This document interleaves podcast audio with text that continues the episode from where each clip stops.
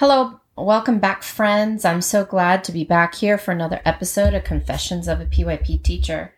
My name is Luke Gerlach, and this is confession number eighty-one, where we're looking at what does it mean to ideate. When I think of coming up with creative new ideas, I'm instantly transported back to my uni days. At the age of twenty-six years old, I was able to get into a mature adult program at a university in Sacramento, California, which is the capital um, of California.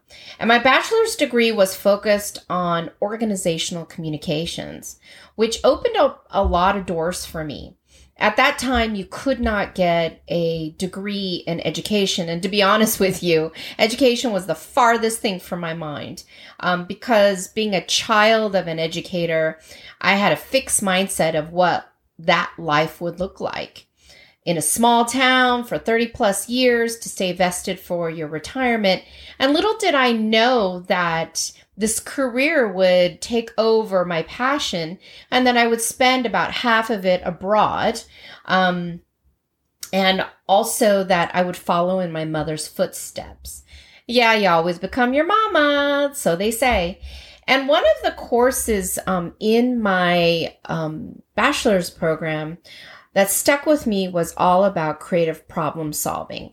I had the most amazing um, an educator in that course. Her name was Doctor Virginia Kidd, and she was also my mentor for my course. And well, you could just see her spark to life as she was teaching this course because it was all about creative problem solving. And that's so important as we think about making lasting changes within an organization. And this course really examined something that Um, what she called a sacred cow, which are rules that are so successful that they become immune to criticism. And there's a lot of those sacred cows going around in the world. They are accepted as facts, and no matter how we try to present evidence otherwise, the wider society does not accept the evidence. It is what it is. It's been this way forever. Nothing you say can stop it or will change it. So the sacred cow is entrenched within culture and our underlying belief system. Now, a tangible example for all my ladies in the house is a Hallmark movie. If you've ever watched a Hallmark movie, especially at Christmas time, or and if you, you know, don't believe in Christmas, but you watch those winter love stories, it's, you know, basically um, the formula is that um, we see, you know, a lighthearted, frivolous, um, experience between two people, and they usually don't like each other, and over two hours they magically fall in love, right? Each movie is predictable with the same outcome. The main characters fall in love, right?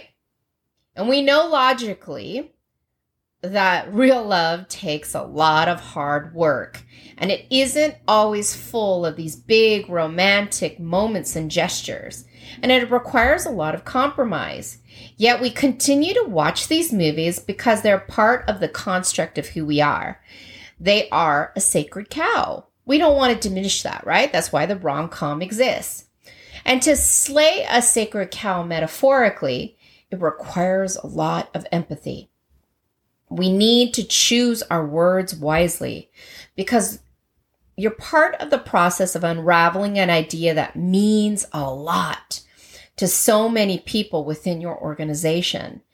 And when we define the problem or issue to be solved, it must be clear how the sacred cow of the organization is stopping it from moving forward. And once the team gets on board and recognizes and concedes that this is a fact, that is when change happens. It's really important that we do this process slowly and full of empathy. And you may, you know, be, be asking a group of educators and school leaders to give up practices that are at the heart of who they are. Think about that. And that's really hard to take. And in the design thinking process, we recognize that the issue we have defined has not been previously dealt with correctly. Sorry, if not, we wouldn't need to define it. I hate to say, oh.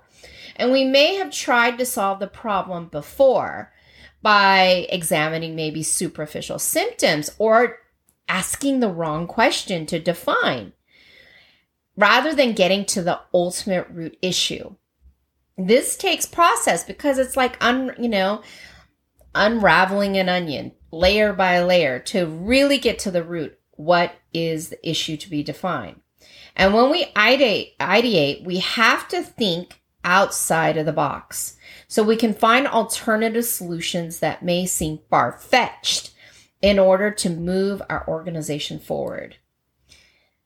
An influential text from my university course was A Whack on the Side of the Head, How You Can Be More Creative by Robert Von Oech. It is V O N O E C H. This book examines how we can be more creative in our decision making, which is a huge part of Ideate. twenty years later, after my university course, I still have a copy of the book because it impressed upon me so many emotions and so many things of how to problem solve and how to create authentic moments. And that resonated with me. And it's a timeless message of creative problem solving that resonates today. More I think it's more relevant today as we're facing so many changes uh, within the educational landscape. And Von, and Von, Von Oech um, asks, why be creative? Why challenge the rules? Why run the risk of falling, or sorry, failing and looking foolish? And that's a big part. That's why people don't want to ideate. They don't want to look foolish. And I, He continues and he says, I can think of two good reasons. The first is change. When things change and new information comes into existence, it's no longer possible to solve current problems with yesterday's solutions. Oh, that hits home. How are we solving today's problems with yesterday's solutions? We can't. Even within the span of the last two years, we have evolved as a society, as a global community. We have never been so connected as we have within the last two years. The fact that we now feel just so comfortable utilizing a variety of digital platforms to communicate with people around the world that did not exist two and a half years ago. Think about that one. And he also says the second reason for generating ideas is that it's a lot of fun. And when was the last time you just cleared time in your schedule to come up with new ideas just for the heck of it? Carl um, Alley, an advertising legend, once um, stated, the creative person wants to be a know-it-all. He or she wants to know about all kinds of things. Ancient history, nineteenth century mathematics, current manufacturing techniques, flower arranging, hog futures. He or she never knows when these ideas might come together to form a new idea. It may happen six minutes later or six years down the road, but a creative person has faith that it will happen. So do you have faith when you ideate? You have to, because that is the heart of everything we do in the P Y P. We take ownership and we take agency of the process. And that's a big part of Ideate. How are you taking ownership of what's happening in your organization? And say, well, the things that we've tried in the past just didn't work. We made good strides. We learned a lot. But the problem is our root issue still is not solved. So we're going to have to think differently in order to solve the problem.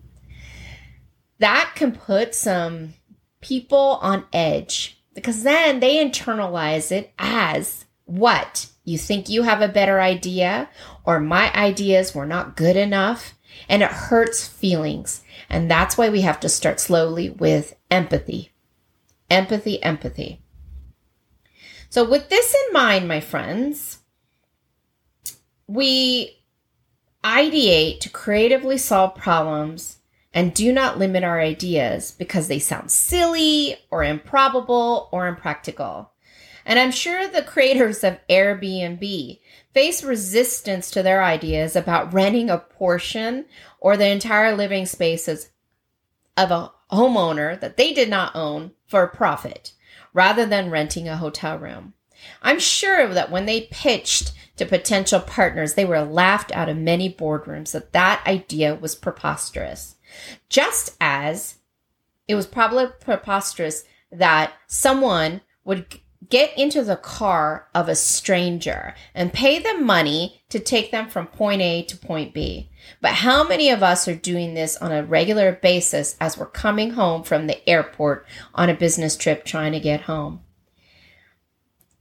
The owners of Uber and Lyft, they were able to creatively problem solve, to find a niche and innovate of an area where this service was needed but not yet exploited. And that right there, to me, is what it's all about. Ideate is looking at it and saying, let's just take all the ideas. The more, more wild, the better, because maybe those wild ideas will fix our problem. And many of us face mental locks as we begin this process. Von, uh, Von Oech um, purports, most of us have certain attitudes that lock our thinking into the status quo and keep us thinking more of the same. Here are some mental locks that we face every day. The right answer. There's always a right answer out there, right? And maybe this, we're seeking the right answer instead of looking at the right process. That can be a problem. Another one, that's not logical. We want as humans to be able to break apart and be able to put ideas together. And when it's not logical, we struggle with it because it doesn't seem possible. So we discount it, just like the Uber idea. Follow the rules.